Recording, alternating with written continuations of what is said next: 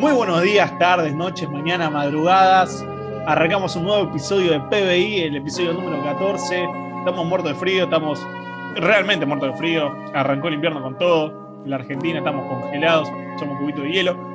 Pero seguimos acá, seguimos de pie, medios ahí metidos dentro del glaciar, haciendo un nuevo episodio de PBI, episodio número 14, si no me equivoco.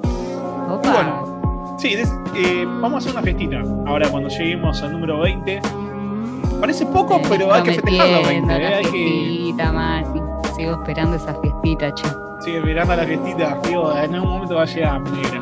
En algún momento, yo le dije, cuando usted termine de pintar, de arreglar los muebles, en la cocina, que en la heladera, que no sé qué, recordemos Cornelia, se están mudando y no nos invitó a nadie todavía. Vamos a hacer la fiesta, vamos a traer a todos los locos que escuchan este episodio. Capaz te cae un canadiense, un neozelandés. Ah, bueno, me interesaba muy bien. Un nigeriano, todos. Un PBI internacional, fiesta. Sí. Fiesta. Sí. Voy a recortar esto cuando edite el programa. No, vamos a terminar haciendo una fiesta muy linda, sí, internacional en la casa de Ornella. Pero antes la voy a presentar a ella, Ornella Mosca, que va a estar dispuesta a destruir el departamento nuevo cuando festejemos los 20 episodios de PBI. ¿Cómo va, Ornella? ¿Todo bien? Hola, Mati, qué dulce que sos siempre. ¿Cómo estuvo esta semanita, Mati? Bien. Muerto de frío, la verdad que muerto de frío.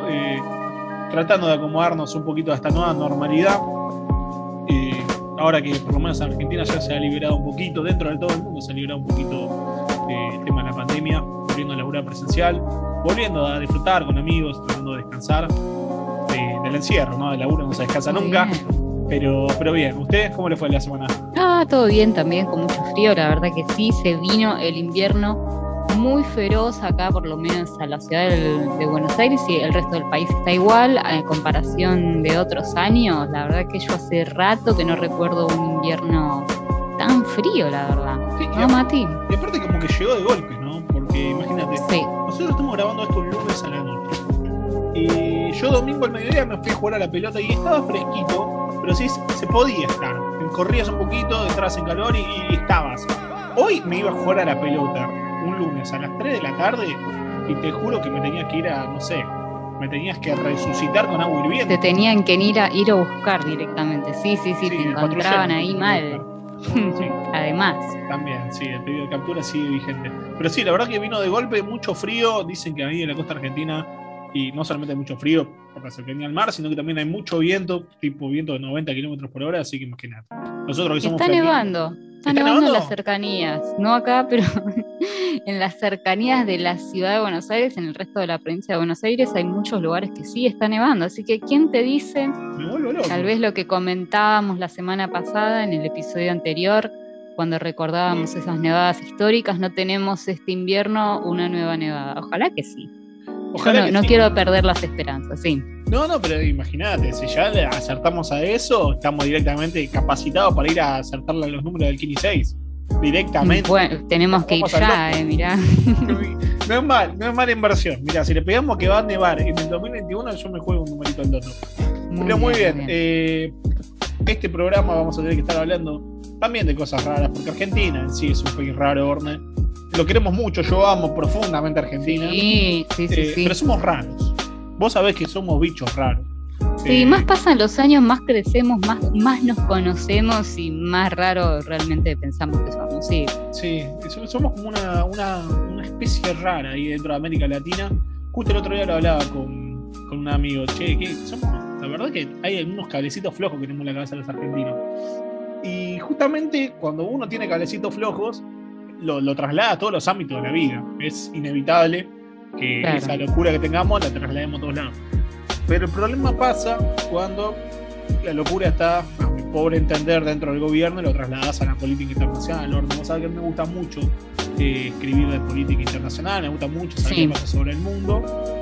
En las últimas semanitas, Argentina, que forma parte del mundo, aunque a veces parece que es un universo paralelo, estuvo, a mi entender, otra vez metiendo la pata con dos temas muy sensibles que han dado mucha tela para cortar en todo el mundo. Incluso la ONU se ha pronunciado sobre estos temas, que son la situación política en Nicaragua, con muchos presos políticos, y la situación que hablábamos justo afuera del aire de China, con la persecución que había de la etnia uigur, que es una situación muy complicada.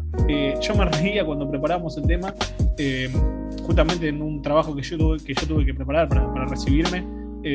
Justo abordaba el tema de la etnia uigur cuando no era muy conocido, y ahora todo el mundo está hablando de esta etnia musulmana, que ahora te voy a estar contando en un ratito, Orne. Dale. Pero ¿qué ha pasado en Nicaragua? Bueno, Nicaragua, que es un país de Centroamérica, desde el 2007 está gobernado por Daniel Ortega, que es el presidente, que en realidad ya parece como que va dejando de lado la idea de democracia y se va transformando de a poquito y progresivamente en una dictadura. A fin de año va a tener elecciones, ¿sí? ¿Qué pasa? Obviamente los distintos candidatos de la oposición han comenzado a armar sus campañas, han comenzado a buscar ser una alternativa para el proceso electoral. Daniel Ortega busca afirmarse en el poder y ha llevado a cabo una campaña de persecución política de los principales candidatos de la oposición, ¿no? Encarcelándolos. Claro. Con argumentos que vos decís, che, hermano, la verdad que son causas quizás medio traídas de los pelos, ¿no? Por ejemplo, lavado de dinero, que es como la figurita repetida que aplica para todo, o diciendo, bueno, lo vamos a encarcelar porque tal candidato está pidiendo la injerencia extranjera en Nicaragua.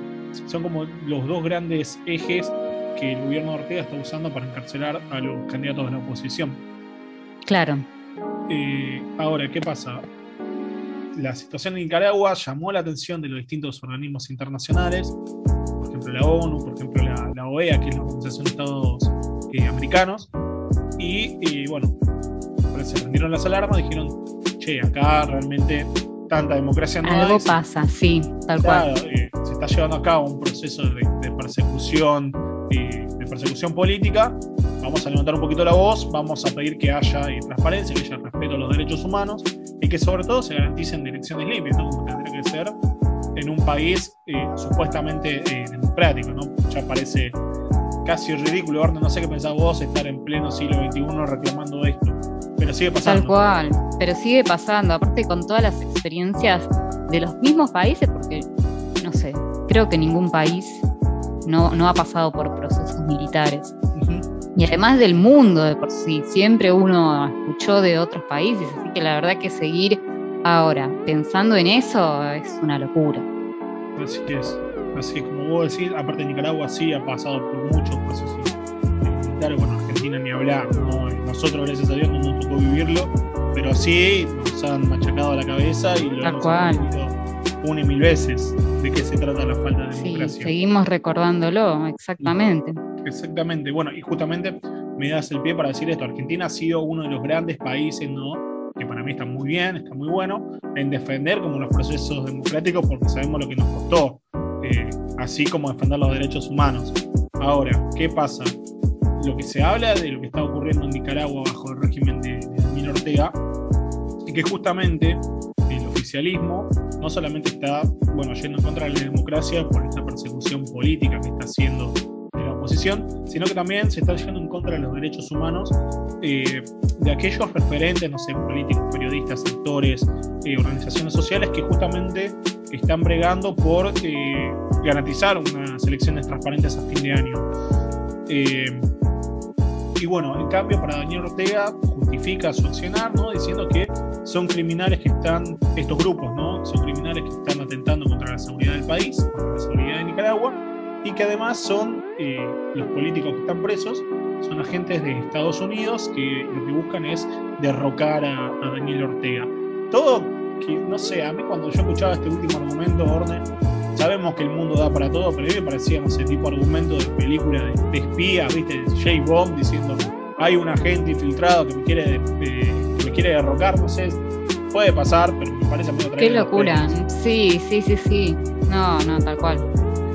Así que estos eran básicamente los argumentos que usaba Daniel Ortega para encarcelar a la oposición. Y como te decía, el mundo está firmando petitorios, la ONU ha hecho declaraciones pidiendo elecciones que sean justas y transparentes, la OEA ha condenado la detención de los políticos opositores, y en estos distintos organismos internacionales siempre se juntan las firmas de los distintos países, obviamente cuando más países respaldan la declaración, más peso tiene, más, ¿no?, peso, claro. Más contundencia.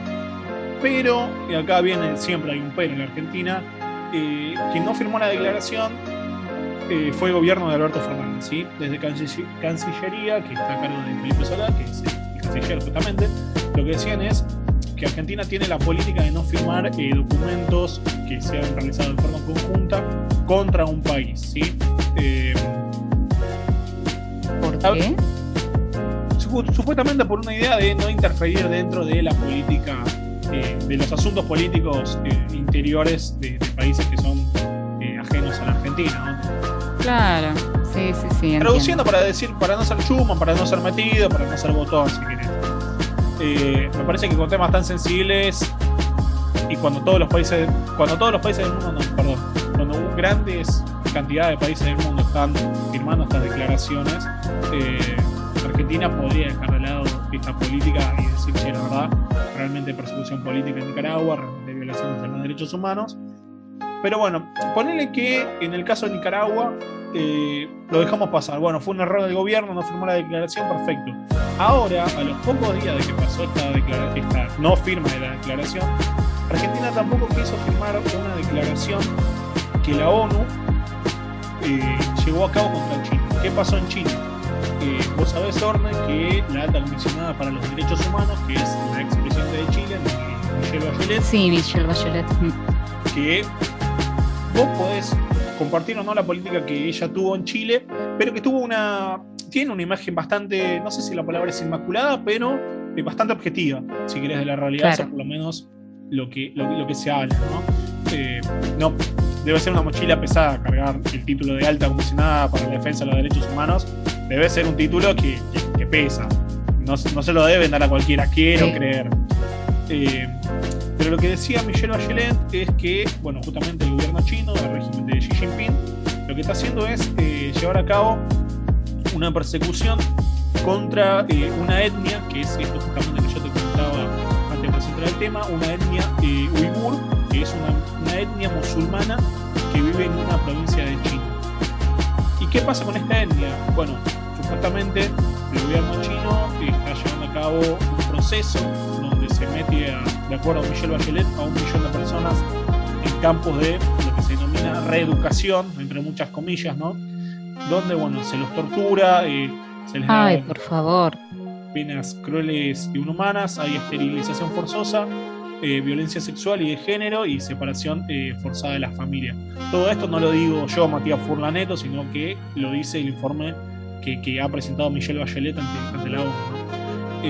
Frente a esta situación, también muchos países han pedido justamente que China no solamente garantice un trato justo, ¿no?, y de derechos humanos para esta minoría, sino que también haya una investigación buscando garantizar si hay o no violaciones. Claro. ¿Y ahora qué pasa? Otra vez, con el mismo argumento de que Argentina no firma declaraciones conjuntas sobre otros países, el gobierno argentino también omitió expresarse sobre el caso de China. Y a mí en este caso me parece aún más grave, yo porque lo conozco de cerca, como les comentaba, tuve que investigar el caso de esta etnia para un trabajo de una licenciatura que tuve que hacer. Entonces estoy medio empantanado en el tema. A mí me parece muy grave, Orn, no sé qué compartís vos, sobre todo hablando de que Argentina es uno de esos países que a mí me parece muy bien, ha enarbolado siempre la bandera de los derechos humanos. Pero en los últimos meses, en las últimas semanas, parece como que, bueno, si me tocas a mis amigos, si el tema de los derechos humanos afecta a mis amigos para crítica, yo mejor me callo la boca y me guardo mi opinión. No sé qué opinás. Sí, no, es que la verdad es durísimo, tal como decís vos, Mati. Acá en Argentina como que tenemos muy a flor de piel esto de los derechos humanos y de cumplirlos, de respetarlos, y la verdad no firmar estos acuerdos, estas denuncias que se están haciendo en el mundo contra las políticas que están tomando estos países, la verdad es como, es una máscara, o sea, de doble cara, digamos, ¿no? Porque es como, por un lado acá somos criados, digamos, educados entendiendo la importancia de todo esto y después la postura que tiene la Argentina para con el resto de otros países. No es así, no los apoya, no buscan denunciar estos actos. Pensemos qué pasaría si acá pasara algo así, ¿no? Y Argentina, no sé, quisiera sacar, o la sociedad quisiera obtener apoyo de otros países y nadie quisiera firmar una denuncia, ¿no? Sí. O sea, qué durísimo sería. Mismo pensemos en otros conflictos, ¿no? En cualquier conflicto que podamos llegar a tener, o el conflicto que tuvimos bélico contra Inglaterra con el tema de la guerra de las Malvinas, si no tuviéramos aliados, si no tuviéramos gente que apoyara nuestro pensamiento y nuestra postura. La verdad que no se puede estar así en un mundo como vivimos hoy en día. Sí, yendo quizá a contrarreloj, ¿no? De todo, donde la mayoría del mundo avanza en una determinada dirección y uno avanza en dirección contraria. Esto que decías vos del conflicto que habíamos tenido con Malvinas, por Malvinas mejor dicho, es muy cierto, ¿no? Porque yo cuando pensaba el tema y cuando nos conocíamos, me ponía a pensar, ¿no? Che, pero la verdad da para ir en contra de lo que piensa el mundo, más allá de que el mundo tenga o no razón, ¿no? En un contexto donde Argentina necesita la ayuda de otros países para tres cosas fundamentales. Primero, para no morirnos de default negociando con el FMI, negociando con el Banco de París y con todos los acreedores a los que le debemos y que vamos como de país en país rogando que nos ayuden. Después, por el tema de la soberanía de Malvinas, como bien decías vos, ¿no? Sí. Y quizás lo más urgente por el tema de las vacunas. Las vacunas, tal cual. Estamos rogando, che, no te sobra una, no me podés prestar, no me podés mandar. Entonces, que vos, por un lado, estás medio de rodillas, ¿viste? Sí, medio mendigando, diciendo, che, no me podés dar una mano con estos temas. Y después decís, mirá, yo la verdad que me voy a negar a firmar cualquier declaración cuando hay un montón de países que sí están firmando. Y no creo que haya sido porque todos los países son malos y nosotros somos los buenos. Aunque quizás no queda bien para los términos buenos o malos. Pero sí ir en contra de todo lo que piensa la mayoría del mundo, ¿no? Son como posturas contradictorias. Exactamente. Sí, la verdad que sí. Así que nada, bueno, porque la idea, como decimos siempre, cada vez que me toca a mí preparar un tema para el primer bloque, la idea no es generar un espacio de que, nos vamos a deprimir todos por escuchar el primer bloque de PBI y no me van a dar ganas de escuchar más, sino simplemente generar un espacio de reflexión, ¿no? Y de plantear algunas preguntitas y decir, la verdad, nosotros como chicos jóvenes que estamos escuchando este podcast, ¿qué pensamos de este tema? ¿Da para que abramos un poquito más la cabeza, para que tengamos otra visión? Porque quizás son posturas que, por entender otra vez, no son reflejadas en todos lados, ¿sí? En general, no, es verdad. Hay como una línea bastante fuerte que te baja, no sé, voy a mirar Canal 3 y voy a mirar C5N, y en los dos medios tenés una bajada de línea. Entonces, generar un espacio donde podamos pensar un poquito, ¿no? Y tener un pensamiento más libre. Pueden estar de acuerdo, ¿no?, con lo que decimos nosotros. A veces Orne y yo estamos también en desacuerdo, pero me parece que en este caso estamos con una misma línea, ¿no, Orne? Exactamente, sí. Así. Bueno, Mati, vamos, si querés, terminando el primer bloque. Vamos cerrando, y bueno, justamente la última preguntita que no la vamos a responder acá porque queremos escribir un libro, básicamente, es decir, bueno, en realidad, ¿yo creo realmente lo que defiendo o lo que defiendo va cambiando de acuerdo a cómo sopla el viento? Porque ahí yo creo que si uno se plantea esa pregunta y la sabe responder, se va a conocer mucho más uno mismo, nosotros como persona y como país, ¿no? Y vamos a saber de forma mucho más clara dónde estamos plantados, ¿no? Respecto a un montón de cosas. Así que bueno, como decíamos, la idea no es deprimir a nadie, no es tampoco hacer un curso de política internacional, simplemente abrir un poquito la cabeza.